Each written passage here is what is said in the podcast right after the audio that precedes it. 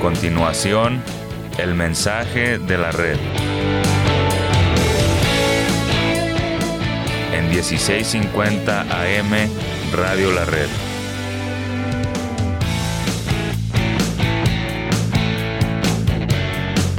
Compartiendo la verdad en amor.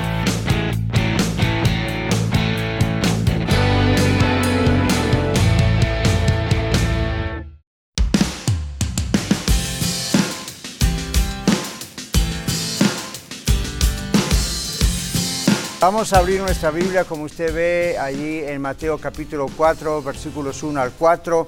Vamos a um, orar, vamos a leer la palabra, vamos a escuchar la palabra predicada con mucha atención.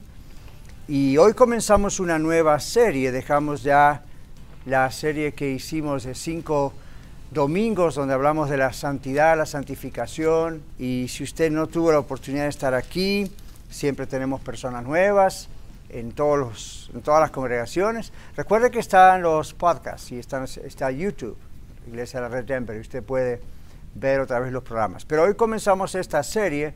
Esta serie se llama Cómo ser como Jesús.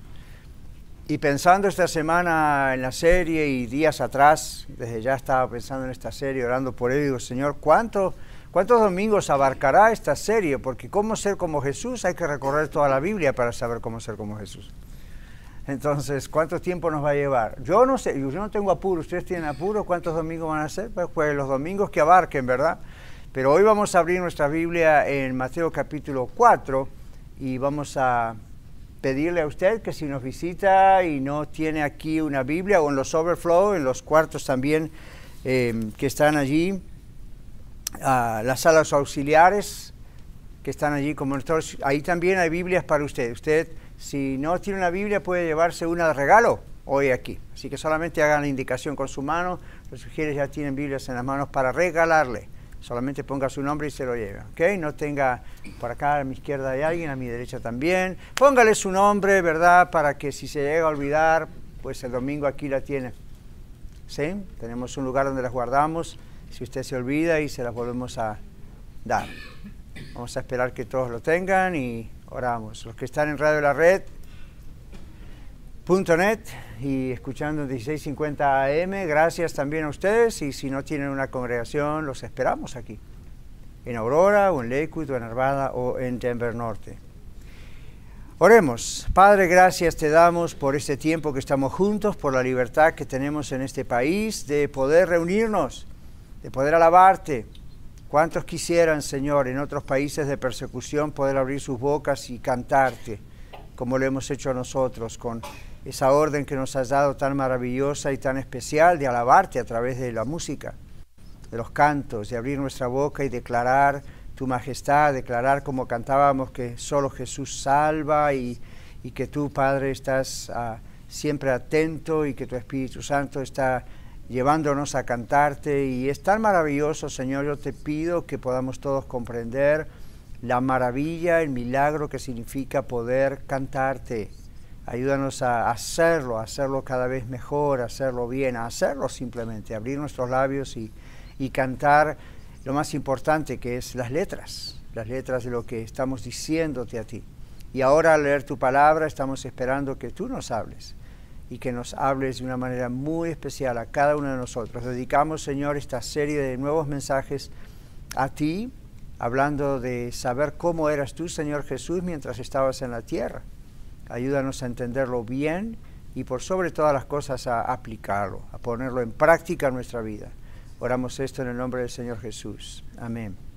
Lo que vamos a leer es la primera tentación del Señor Jesús en el desierto.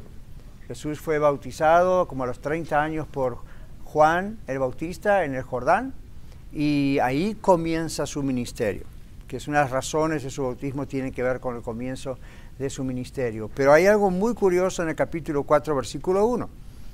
Inmediatamente que Jesús es bautizado, dice, entonces Jesús fue llevado por el Espíritu al desierto para ser tentado por el diablo. Después de haber ayunado 40 días y 40 noches, tuvo hambre. Y vino a él el tentador y le dijo, si eres el Hijo de Dios, di que estas piedras se conviertan en pan. Jesús respondió y dijo, escrito está, no solo de pan vivirá el hombre, sino de toda palabra que sale de la boca de Dios. No solo de pan vivirá el hombre, sino de toda palabra que sale de la boca de Dios. ¿Alguna vez se preguntó usted, como a veces me he preguntado yo, ¿cómo puedo ser como Jesús? ¿Es acaso eso posible? La Biblia dice que los cristianos debemos ser como Jesús, no es una opción, es algo que tenemos que estar constantemente buscando ser. Pero ¿qué dice la Biblia acerca de cómo lograrlo? De cómo obedecer una orden. Cuando la Biblia dice algo es porque es posible, no es porque es imposible. Lo imposible lo hace Dios lo posible lo hacemos nosotros. Y lo imposible nosotros lo hace Dios a través de nosotros. Entonces Dios nos ordena que observemos la vida de Jesús, no solo en Mateo, Marcos, Lucas y Juan, los cuatro evangelios, más en toda la Biblia, y aprendamos de él. La tendencia que todos tenemos, y es normal, es observar el mensaje, la teología, la doctrina, lo que Él nos dice, o observar sus milagros y alegrarnos en lo que Él hizo, pero hay más en la Biblia. Y la Biblia está para que también observemos cómo era Él, cómo reaccionaba Jesús, cómo hablaba Jesús, cómo hablaba con sus enemigos, cómo hablaba con la gente, cómo, qué hacía en su vida diaria, cómo reaccionaba a situaciones que usted y yo también tenemos. No piense, bueno, Jesús y no era Dios en la carne, entonces es como que alrededor de él había una burbuja que lo perseguía y eh, dije, él era como usted y como yo sin pecado, santo, pero era como usted como yo y tenía problemas y situaciones que la gente le traía y cosas que pasaban. ¿Conocen las historias acaso de los doce discípulos? Pues no eran doce joyitas, eran doce seres humanos que a veces se peleaban entre ellos y Jesús tenía que intervenir. Parece una iglesia. Esas son cosas que ocurren. No tenga esa fantasía de que una iglesia está constituida por seres perfectos, pero sepa que vamos camino a la perfección. No nos quedamos con que nadie es perfecto y entonces lo dejamos así.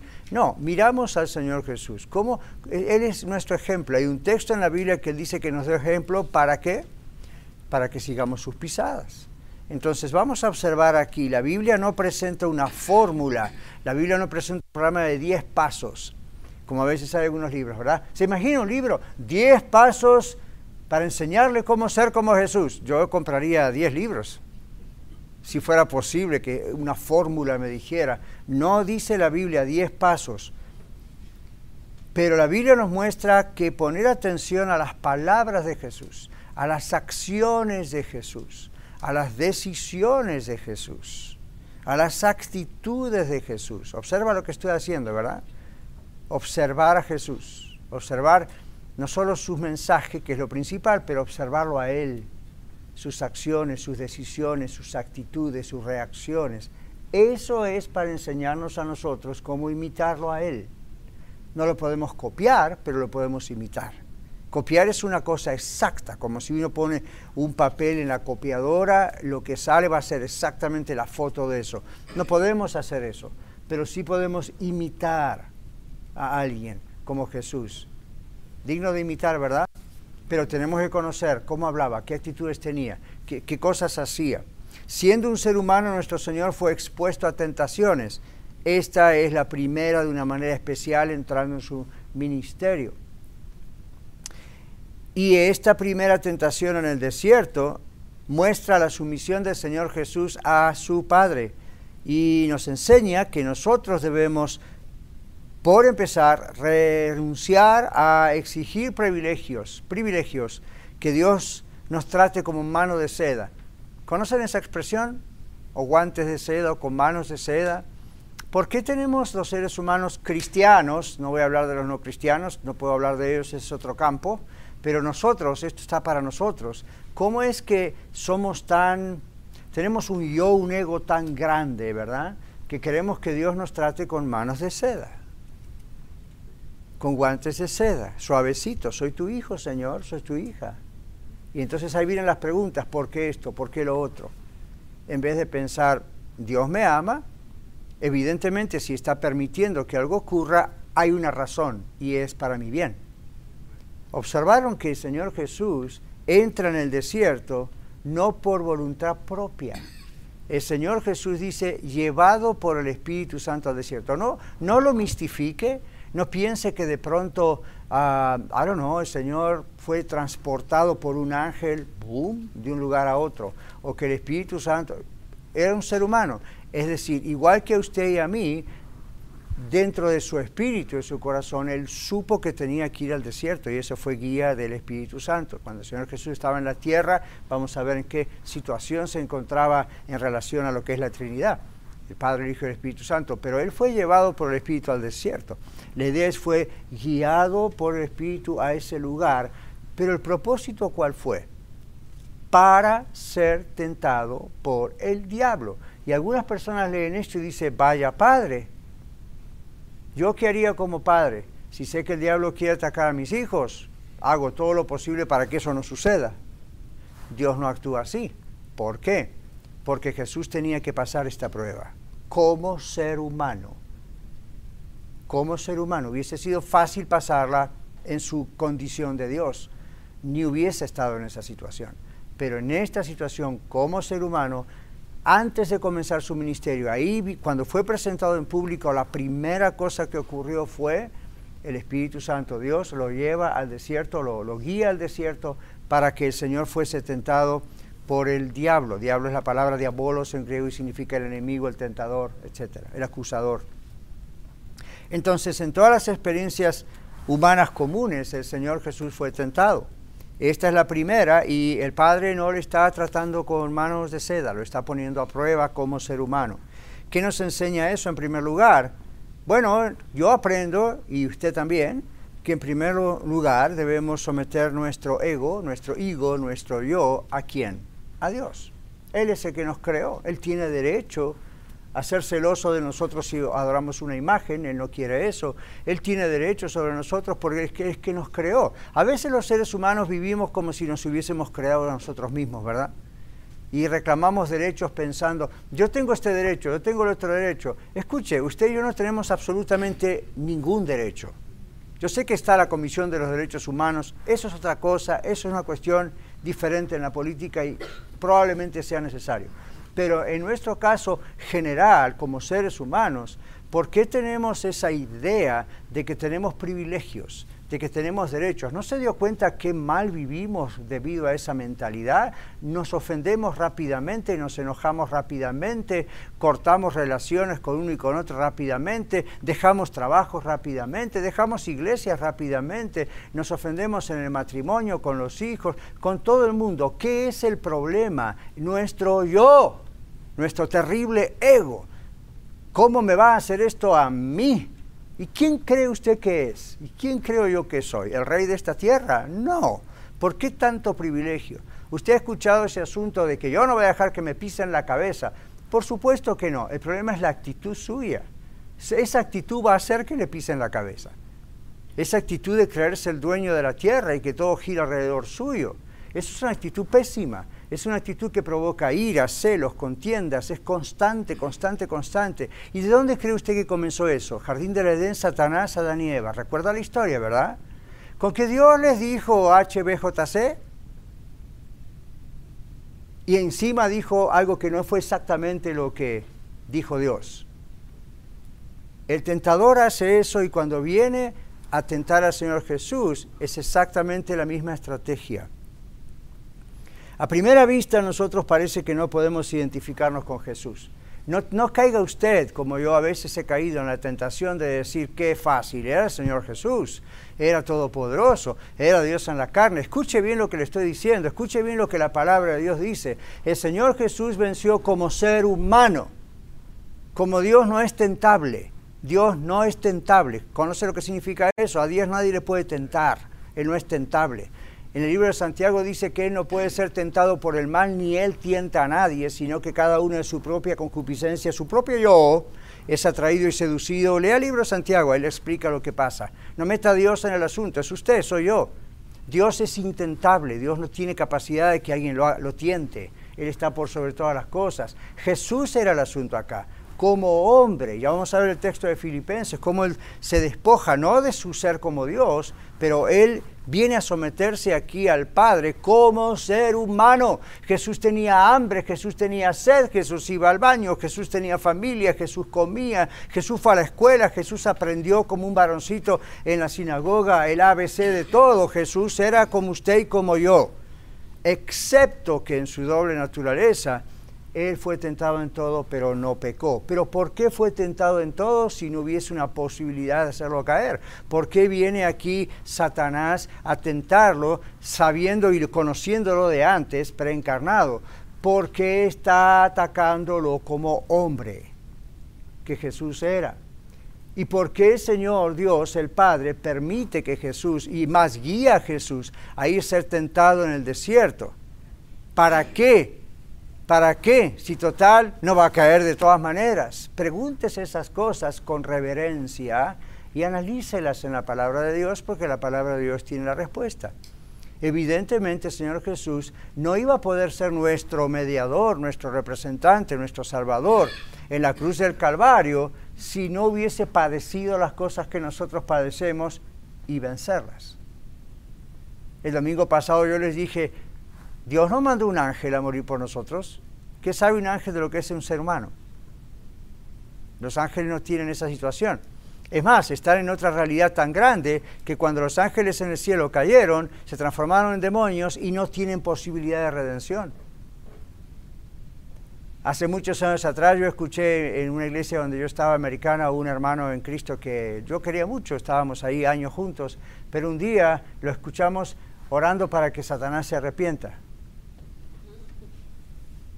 le tuvimos que explicar, no, no te gastes la saliva y el tiempo, porque bíblicamente eso nunca va a ocurrir, nos dice que eso nunca va a ocurrir.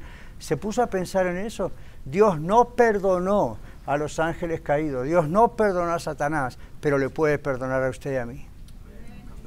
Porque nosotros somos creados a imagen y semejanza de Él. No es razón para cantarle, no es razón para alabarle. Así Jesús vino y sufrió por nosotros en nuestro lugar. No lo vea como alguien místico, así tipo película, con una aureola en la cabeza, intocable. Él vino a sufrir en nuestro lugar. Y lo que aprendimos en el mensaje de hoy es cómo lo logró como ser humano, sometiéndose a Dios. Observe lo que pasa en esta, en esta eh, tentación, porque el diablo empieza atacando por la identidad del Señor. Si eres el Hijo de Dios, di que estas piedras se conviertan en pan y luego el diablo ataca en una necesidad natural. ¿Es acaso tener hambre un pecado?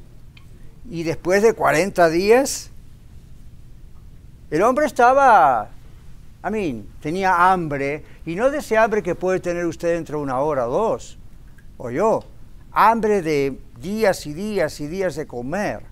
Y cuando uno lo analiza en el original y uno, está con gente ¿no? que conoce mucho de esto, lo que nos dicen es el hambre que tenía Jesús a ese punto, después de 40 días, era un hambre de una... Si, si usted no comía podía morir ya en ese momento. Y ese es el momento donde Satanás atacó. Esperó 40 días para el ataque. 40 días. ¿Sabe lo que hace el diablo con usted y conmigo? Nos va a agarrar en el momento de más debilidad ese es el momento, ¡pum! Ese es el momento del ataque. Ese es el momento del ataque. Empieza despacio, pero el momento grande del ataque, donde sabe que puede producir una caída nuestra, es el momento de más debilidad, aún en cosas válidas. En el caso de Jesús, fue el hambre. Un hambre normal, tenía que comer o moría. Pero ¿cuál es la reacción del Señor? Primero, antes de ver eso, ¿Y por qué Jesús no recurrió a su poder divino? Claro que podía hacer convertir esas piedras en pan, pero ¿por qué no lo hizo? Jesús venció gracias al sometimiento a su Padre. El apóstol Pablo en la carta de Filipenses capítulo 2, describiendo al Señor Jesús, nos dice que el Señor, siendo en forma de Dios, no estimó el ser igual a Dios. Si usted tiene duda de si Jesús era Dios, porque nunca dijo yo soy Dios, siempre lo dijo de diferentes maneras, pero acá hay otro texto. Él no estimó el ser igual a Dios como cosa a que aferrarse, sino que se despojó a sí mismo. Y sigue el texto y al final dice, y se humilló a sí mismo haciéndose obediente. se humilló. Ahí está la clave para el sometimiento. Se humilló a sí mismo, haciéndose obediente hasta la muerte y muerte de cruz. Filipenses 2, 6 al 8 abreviado. ¿Cómo actuó el Señor Jesús? Él podría haber dicho, ¿y quién te crees tú que eres Satanás? A mí no me vas a pisar la cabeza, aquí no sabes quién soy yo. Jesús se dio cuenta qué es lo que Dios el Padre estaba haciendo aquí, por qué estaba permitiendo esto. Hay un propósito. Tener la forma de Dios, by the way, como dice Filipenses, en el, en el idioma original significa tener la misma esencia de Dios. En otras palabras, era Dios no era mitad y mitad, 50-50, 50-50, era Dios. Pero aquí está el misterio de los siglos. El Señor se despojó a sí mismo. Eso literalmente significa se vació a sí mismo o puso a un lado su deidad. No quiere decir que se despojó de su deidad, como en 33 años en la tierra dejó de ser Dios. No, señores. Simplemente no utilizó sus poderes divinos. Las veces que utilizó sus poderes divinos siempre fueron no para beneficio propio, sino para beneficio de los demás.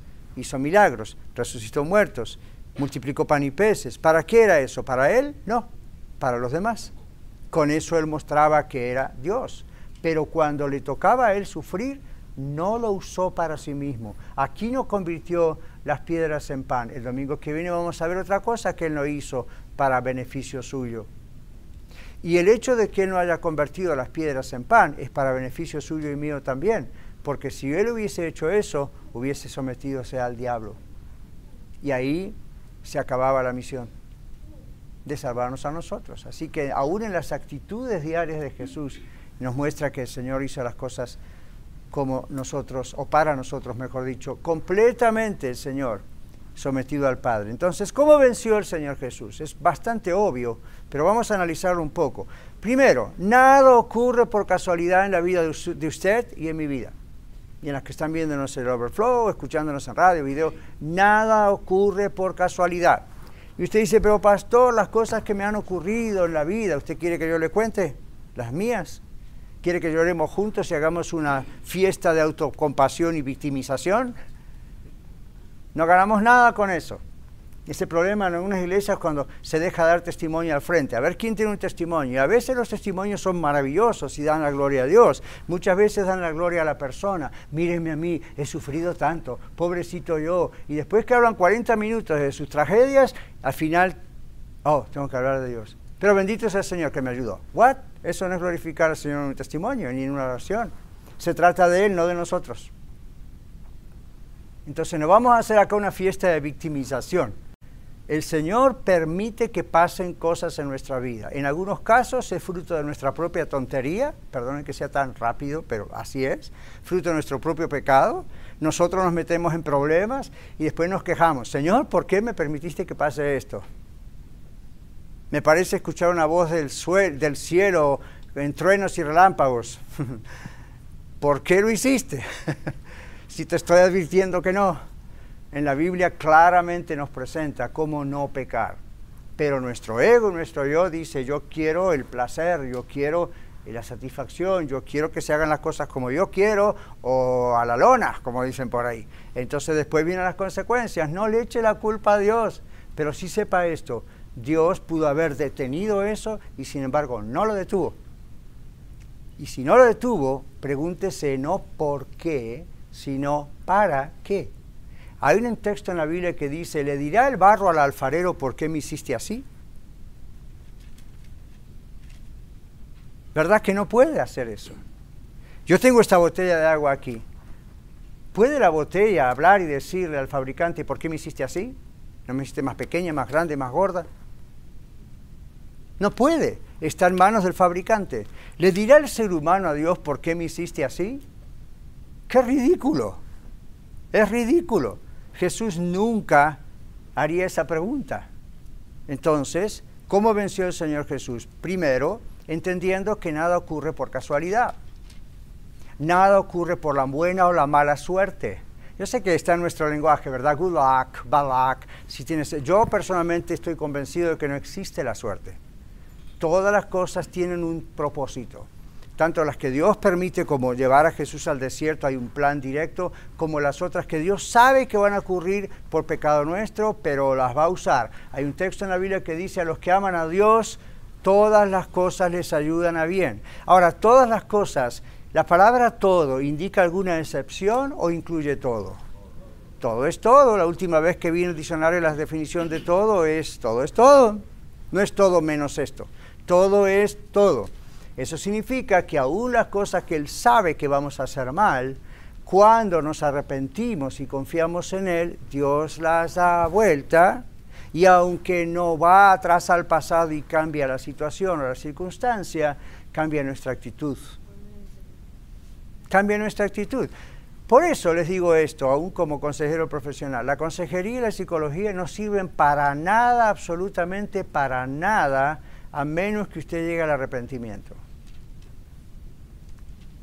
Pero lamentablemente los consejeros no van a hablar de arrepentimiento.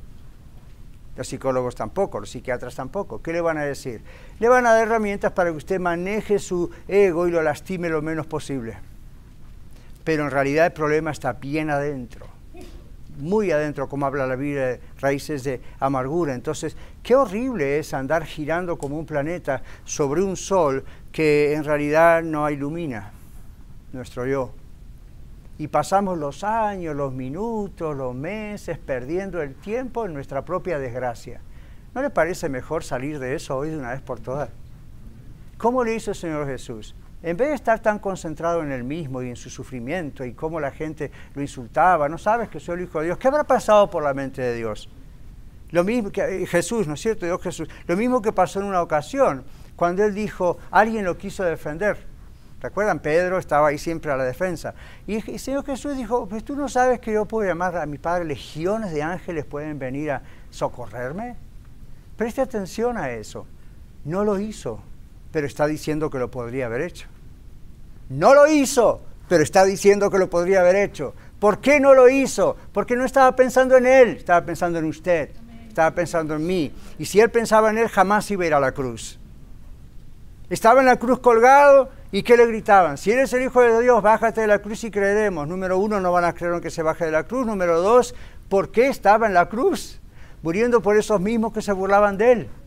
Si hubiese bajado de la cruz, ni él hubiese cumplido su plan redentor, no hubiese sido realmente quien dijo que era y estos todos iban al infierno, sin ninguna posibilidad, igual que usted y yo. Pero porque él se sometió a la voluntad de Dios y no le importó su yo, su ego, triunfó y nos hizo vencedores a nosotros también. Cuando usted tiene esa actitud, cuando yo tengo esa actitud en mi vida, en mi familia, no solo triunfo yo, hago triunfar a la familia, hago triunfar a la iglesia, hago triunfar al pueblo, la gente que está al lado mío triunfa. Esa es la idea. Pero si uno está siempre en el yo, no solo se destruye usted, destruye a los que están al lado suyo. Usted nunca puede perdonar, usted nunca puede nada, nada, nada, porque se trata de mí. Yo, viva yo. ¿Cómo van a hacer esto a mí? Se va a ir a la tumba con eso y nada se arregló, ¿no se dio cuenta? En cambio Jesús, ¿qué hizo? Por amor a nosotros, renunció a su yo. Se sometió al Padre. Y por eso produjo la salvación. Nada ocurre por casualidad. Todo tiene un propósito. Que Jesús fuese al desierto y tuviese hambre después de no comer por tanto tiempo era natural, pero fue parte del programa de Dios. Fue parte del programa de Dios. Nuestro Señor venció la tentación de escaparse de la voluntad del Padre haciendo pan de las piedras. Y lo hizo como, y acá está el secreto, se aferró a lo que está escrito. Yo sé que el diablo dijo, escrito está, más adelante. Pero en esta ocasión, ¿qué hace el Señor Jesús? Escrito está, no solo de pan vivir el hombre, sino de toda palabra que sale de la boca de Dios. Ese es un texto que aparece en la ley de Moisés. Con lo cual está validando que el Antiguo Testamento es palabra de Dios, que ya lo tenían, de Génesis a Malaquías era la Biblia que ellos tenían. Así que le está dando validez reconociendo que es realmente palabra de Dios. Pero está aferrándose a la palabra de Dios en otras palabras, lo que Jesús le está diciendo al diablo es, mira Satanás, no está entrando en un diálogo, nunca entra en un diálogo con el diablo, Esos ridículos, esas iglesias que hacen guerra espiritual entrando en un diálogo con el diablo, y porque Jesús una vez le preguntaron demoniado cómo te llamas, y el otro dijo legión, agarraron de ahí para entonces empezar a ver cómo se llama, cómo se llama, empiezan a dialogar, eso es ridículo. El Señor Jesús no entra en un diálogo, simplemente Él es el que está en comando, ¿se dio cuenta? Él siempre que habla está en comando con el diablo. Escrito está, no solo de pan vivir al hombre, sino de toda palabra que sale de la boca de Dios. Punto. No dijo nada más. Y con eso dominó la situación. ¿Qué está haciendo el Señor Jesús? Obsérvelo, consúmalo, grábeselo, póngaselo un cuadro afuera en el refrigerador y cada vez que tiene hambre lo va a ver. El Señor usó la palabra para vencer la tentación. No sus palabras humanas como usted y yo. Usó la palabra escrita de Dios. En otras palabras, lo que estaba, el mensaje que le estaba dando a Satanás era esta. Diablo, yo puedo llegar a morirme literalmente de hambre, pero no voy a acceder a la tentación de usar mi poder divino para crear pan de las piedras porque necesito satisfacer una necesidad genuina ¿Se imaginan cuánto más nuestras necesidades, que muchas de las cuales no son genuinas, son simplemente antojos, caprichos o cosas que creemos que merecemos? El Señor dijo, ¿qué es lo que está escrito? Es lo único que voy a hacer. Si el Padre me hace... En otras palabras, yo no digo, no digo que esto es lo que Él dijo, pero uno puede razonarlo. El Señor pudo haber dicho, si el Padre me estuvo acá por 40 días y 40 noches en el desierto sin comer y no me he muerto, puedo seguir esperando a pesar de que siento que me estoy muriendo. No piensen que porque era Dios en la carne no tenía hambre, dice tuvo hambre. Y sin embargo prefirió morirse si era necesario en ese momento, sabía que no, porque la misión por la que vino, ¿no? Pero era preferir morir y no hacerle caso al diablo. Es exactamente lo que usted y yo tenemos que hacer. El diablo no va a venir a dialogar con usted, como hizo con Jesús. Es otra situación. Pero van a venir de otras maneras. Y ahí usted tiene que detectar la estrategia maléfica y recordar qué dice la Biblia sobre esto. O cómo me voy a defender. Escrito está. No entre en diálogos en su propia mente. No especule. No entre en diálogos hacia afuera. Es, eh, que, cuando yo soy tentado en diferentes maneras, esto es lo que voy aprendiendo a lo largo de mi vida. Señor, ¿Qué dice la palabra? ¿Qué dices tú en la Biblia acerca de esto? ¿Debo hacer esto? Y de pronto aparece un texto, sin santidad nadie verá al Señor. Ah, got Tengo la respuesta. Y no estoy entrando en si se pierde la salvación no se pierde. Estoy diciendo, vienen textos así. Vienen textos así. Tengo miedos de darle al Señor lo que es el Señor. ¡Pum! Enseguida viene la palabra de Dios sé fiel hasta la muerte, yo te daré la corona en la vida. Y vienen otros textos, pero cualquier, yo estoy diciendo lo que viene en mi mente en este momento. En ese momento vienen borbotones de textos. Pero si usted conoce la Biblia, si usted no conoce la Biblia y usted dice, Señor, el pastor Catarizano me enseñó el domingo que tengo que preguntarte qué dice tu palabra. ¿Qué dice? Mira, tengo esta tentación, tengo este problema con mi esposo, mi esposa, mis hijos, el dinero, el trabajo, el gobierno. Señor, ¿qué debo hacer? ¿Qué dice tu palabra? Si usted nunca leyó la Biblia, pues lea la palabra. ¿Qué pretende? ¿Que le mande un ángel? La Biblia dice en Mateo capítulo 4, versículos 1 al 4. No. Entonces, ¿por qué insistimos los cristianos en conocer la palabra de Dios? ¿Usted cree que es para ser intelectuales, no, es porque ahí está el poder. La palabra de Dios, este libro que usted tiene en sus manos o en su celular, es mucho más poderosa de lo que usted cree. Muchísimo más poderosa de lo que usted cree. Y usted no la lee porque no ha descubierto el poder de la palabra de Dios. Y se conforma con escuchar al pastor el domingo. Pues así le va a ir. Mal. Tiene que leer la palabra de Dios, pero la va a leer cuando la descubra cuando descubra que tiene poder. Y eso es lo que le estoy mostrando hoy. El Señor Jesucristo solamente dijo, escrito está, no solo de pan vivir al hombre, sino de todo lo que sale de la boca de Dios. El doctor Campbell Morgan fue un pastor eh, en la iglesia Westminster, en Inglaterra, ahí en el siglo XIX, y él dijo esto, la fuerza de la masculinidad no reside o no descansa en la afirmación de los derechos de uno, sino en la sumisión a la voluntad de Dios.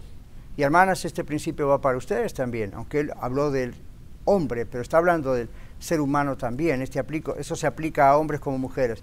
Jesús, el ser humano perfecto, declara que la fuerza del ser humano descansa en el absoluto abandono a la voluntad de Dios. Renunciar a su propia voluntad, persona, y voluntad de Dios es lo que importa. La sumisión a la voluntad de Dios declarada en la palabra de Dios es el arma que vence al diablo.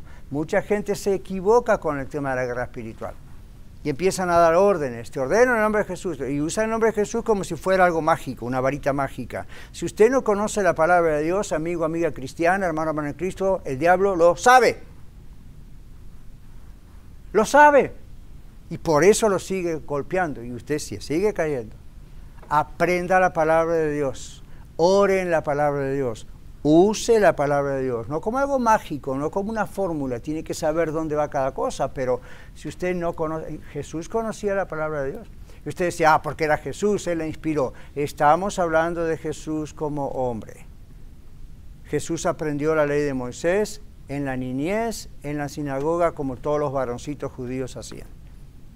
Y confió en el Señor y obviamente estaba en un hogar donde se hablaba de la palabra de Dios. Entonces Jesús recurrió a lo que está escrito. Mire, él como hombre de Dios podría haber inventado algo extra. Fue a lo que está escrito en ese momento.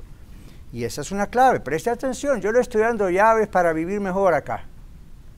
Si quiere las agarra, si no las tira. Pero si las tira, es su problema. Aquí el Señor nos dice, yo quiero, yo te amo, yo quiero que vivas bien conmigo, van a haber problemas, van a haber tentaciones, puede haber persecución, pero si usas mi palabra, es lo que está diciendo el Señor, vas a salir adelante. La palabra es sumisión a Él, la sumisión a Él en la palabra.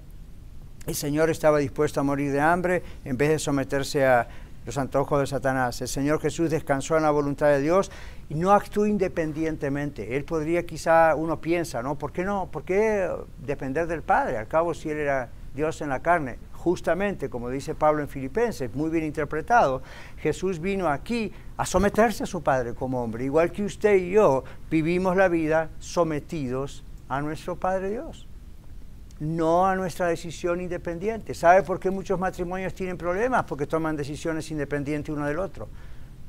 ¿Sabe por qué muchos hijos tienen problemas, especialmente siendo menores de edad? Porque toman sus decisiones independientes de papá y mamá. ¿Sabe por qué muchos empleados tienen problemas en su trabajo? Porque toman decisiones independientemente de sus jefes. ¿Sabe por qué en la iglesia a veces hay problemas? Porque puede uno tomar decisiones independientemente de la gente que está liderando la iglesia. Y así puedo seguir en el gobierno y llegar hasta la ONU si usted quiere. En todas partes hay gente como usted y yo con un ego, un yo más grande que la estatura de nuestro propio cuerpo y siempre queremos hacer nuestra propia voluntad y actuamos independientemente y entonces nos va mal. Nos va mal. En vez de someternos a lo que Dios dice y está escrito en su palabra, ahí sí nos va bien. Entonces, ¿cuánto más nosotros debemos someternos al Señor si Jesús nos dio ese ejemplo? ¿Cuánto más nosotros debemos someternos a Dios en vez de acceder a la tentación diabólica? Escuche esto, diabólica de satisfacer constantemente nuestro ego. Mire, usted no ha venido a la iglesia para que yo le dé palmaditas en la espalda, ¿verdad? Sí se las doy cuando nos saludamos, pero eso es diferente. Comprende la expresión. Un pastor no debe endulzar las cosas, tampoco debe ser agresivo y odioso, pero tiene que ser directo. La palabra de Dios dice esto, no me pida que le eche azúcar. La palabra de Dios dice que si yo aprendo a someterme al Señor, y voy a la palabra y hago lo que la palabra de Dios dice, Dios me bendice, igual que a usted. Pero si no hago eso y actúo independientemente en vez de actuar sometido a Dios, no hay bendición. Constantemente es un círculo vicioso y no puedo salir de ahí. ¿Cómo venció el Señor Jesús? Sometiéndose a la voluntad del Padre. Venció como hombre y por eso Él es nuestro ejemplo. Para ir concluyendo, en 1 Juan 2, 6 dice, el que dice que permanece en Cristo, 1 Juan 2, 6, apúntelo, después lo lee en casa, pero dice, el que dice que permanece en Él, debe andar como Él anduvo. Si la Biblia dice esta orden, debe, fíjese que no es una opinión, debe andar como Cristo anduvo. ¿Usted cree que Dios miente? ¿Usted cree que Dios le odia? ¿Usted cree que Dios dice cosas imposibles de cumplir? ¿A qué jugamos? Aquí dice, el que dice que permanece en Él, es decir, el que dice que es de Cristo y permanece en la vid, debe andar como Él anduvo. Y ahí está la pregunta, ¿y cómo hago? Yo soy un miserable ser humano, que, ¿cómo voy a andar como Jesús? La Biblia dice que es posible y le estoy enseñando cómo se hace. Primera cosa de muchos domingos, someterse al Señor, someterse a Dios.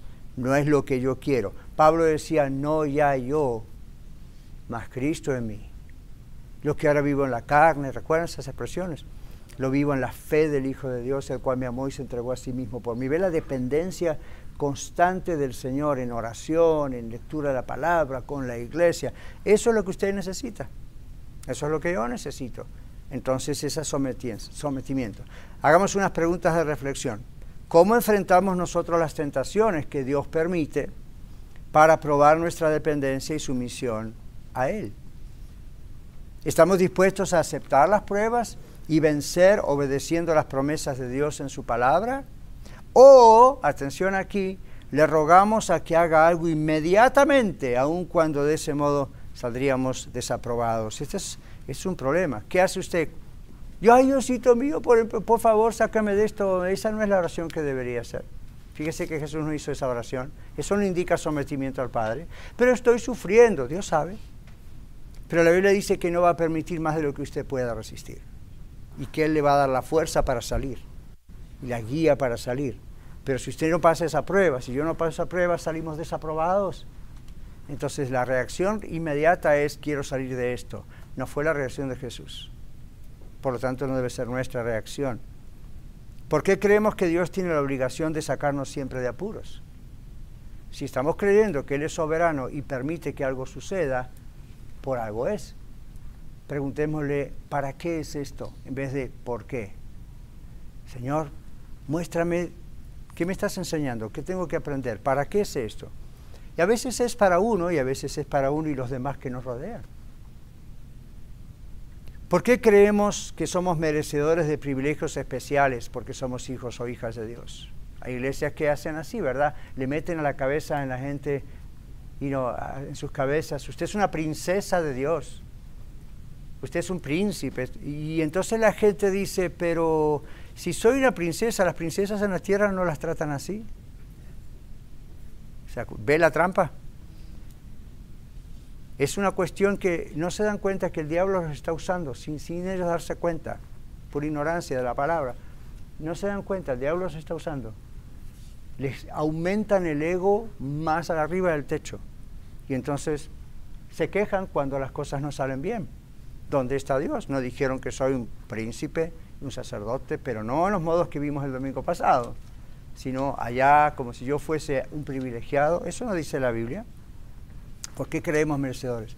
Mis hermanos y amigos, obviamente el Evangelio de la Prosperidad, palabra de fe y otras herejías semejantes nunca nos han ayudado a ser imitadores de Cristo. Nunca. Nunca. Nunca nos han ayudado a vivir en victoria aunque se llenaban la boca de la palabra victoria. Miren cómo vivió Jesús en victoria, sometiéndose a la voluntad del Padre. ¿Quién puede decir que vive en victoria a menos que no sepa lo que significa luchar, verdad? Si imagina un soldado va, pasa todo el tiempo, yo, tengo mi, mi yerno y ahora ya se, se retiró de la Fuerza Aérea, pero estuvo 10 años en la Fuerza Aérea y una razón que siempre teníamos es que no tocara ninguna guerra donde él tenía que ir, porque es piloto, no, no piloto de bombarderos, pero igual estaba en momentos donde podía ser muy arriesgado. Gracias a Dios nunca tuvo que estar él combatiendo en una guerra. Ahora es un veterano. ¿De guerra? No. Nunca estuvo en una guerra. Es un veterano, se lo respeta, porque dio 10 años al país, pero él podría decir, yo estuve en la Fuerza Aérea y salí vencedor de las luchas y las guerras. No, si nunca estuve en una guerra. Ahora, ¿es válido lo que hizo? Pues ciento por ciento. Pero no le tocó en esos 10 años, yo como suegro digo, gracias a Dios, tener que estar en frente de guerra. Pero ¿qué soldado que nunca fue a la guerra puede decir, yo soy vencedor? Ah, ¿De qué? De la burocracia, del sistema, pero nunca luchó. ¿Qué cristiano puede decir, por un lado, yo soy más que vencedor, pero cada vez que hay un pequeño ataque o alguien le miró mal, o en la iglesia no se hizo lo que le pareció que tenía que hacerse, o no le prestaron atención, o en el trabajo le gritaron, ahí empieza, Señor, ¿cómo permites si yo declaro? Güey, así no lucha un soldado. Entonces, si vamos a ser vencedores, hay que someterse a la voluntad de Dios. Amén. Y si Dios permite ciertas cosas en su vida en este momento, a veces las permite porque usted está en pecado y le va a hacer aprender porque Dios al que ama castiga como un padre a su hijo a quien quiere. Y si usted dice, yo no puedo reconocer nada extraño en mi vida pecaminoso a ese punto que Dios me castigue, recuerde que Dios le puede estar poniendo a prueba por otras razones. Jesús nunca pecó y sin embargo el Señor lo mandó al desierto para ser tentado por el diablo. Mire si Jesús hubiese dicho en medio de 40 días de hambre, ¿qué te hice, Padre, para que me mandes acá? Me estoy muriendo. No, el Señor, aquí estoy dependiendo del Padre como ser humano. En 1 Corintios 11.1 Pablo dice, sean imitadores de mí como yo de Cristo. Si hubiese dicho de mí, mí, mí, hay problemas. Dijo como yo de Cristo. Gálatas 3:27 dice, porque todos los que habéis sido bautizados en Cristo, de Cristo estáis revestidos. Entonces es posible someterse al Señor. Eso significa tenemos su poder para hacer esto. Así que el único camino a la victoria en todo es ser como Jesús, sometiéndonos completamente a Él completamente a Él. Mire, no hay filosofía, psicología, consejería, ni ninguna otra cosa que pueda hacernos victoriosos. Ayudan, pero no nos van a hacer victoriosos. Hasta que uno no muera su propio ego, su propio yo, acá se va a hacer lo que yo quiero, Dios no va a trabajar en su vida y en la mía. Así que vamos a orar, vamos a orar y aquí los que están en el salón anexo, salones anexos Overflow, en la radio, piensen y examínense. La Biblia dice que debemos examinarnos a nosotros mismos para saber si somos de Dios. Pregúntele al Señor, Señor, como dice el salmista, ve si hay en mí camino de perversidad y guíame por el camino recto. Y este puede ser el camino de perversidad. Señor, mi ego, mi yo siempre tiene que ser como yo demando. Hasta a ti, Señor, te demando cosas en declaraciones y en asuntos. Te pido perdón, Señor, por eso. Y que tu palabra implantada en mi corazón este día dé fruto, fruto de justicia, fruto de obediencia. Tú quieres esa vida abundante en mi corazón, en mi vida. Yo trabo, trabo y trabo, sigo poniendo piedras en el camino de mi ego, de mi yo. Jesús no hizo eso y hoy tú nos enseñas a ser como Jesús. Esa es tu voluntad. Ni te estamos pidiendo si esa es tu voluntad. Está declarado que esa es tu voluntad. El que dice que permanece en Él debe andar como Él anduvo. Ayúdanos a morir a nuestro yo todos los días, no solamente el domingo en esta oración, todos los días. Vamos a tener constantemente pruebas, aún hoy. Ayúdanos a morir a nuestro yo y a pensar qué debo hacer, qué debo decir, Señor, qué dice tu palabra. Ayúdanos a conocer tu palabra para que esto sea posible. Oramos en el nombre del Señor Jesús también por cualquier persona que no te conoce aún y quizá le parece una locura todo lo que hemos predicado. Perdónale y como a nosotros, conquista ese corazón, Señor, para que pronto se arrepienta y venga a tus pies. En el nombre del Señor Jesús. Amén.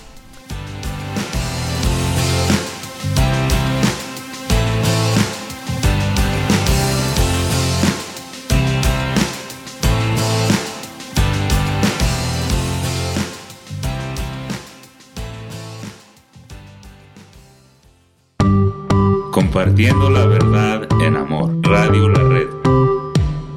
Amén. Cantemos y celebremos el amor de nuestro Padre.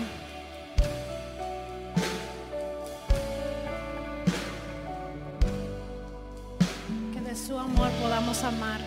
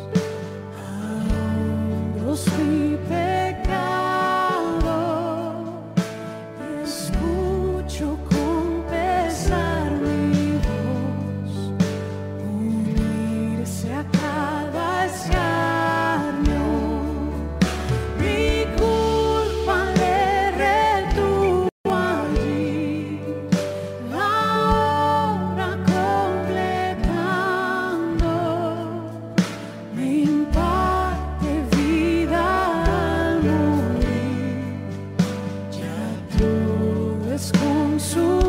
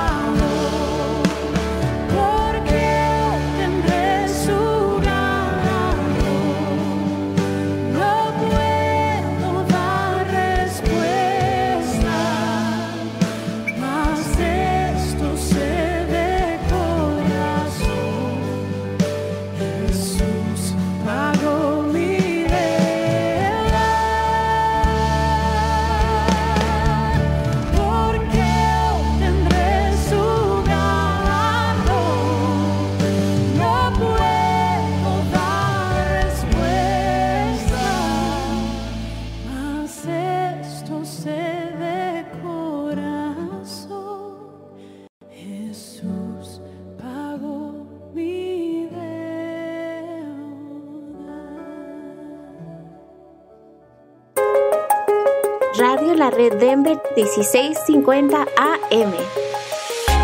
Compartiendo la verdad en amor.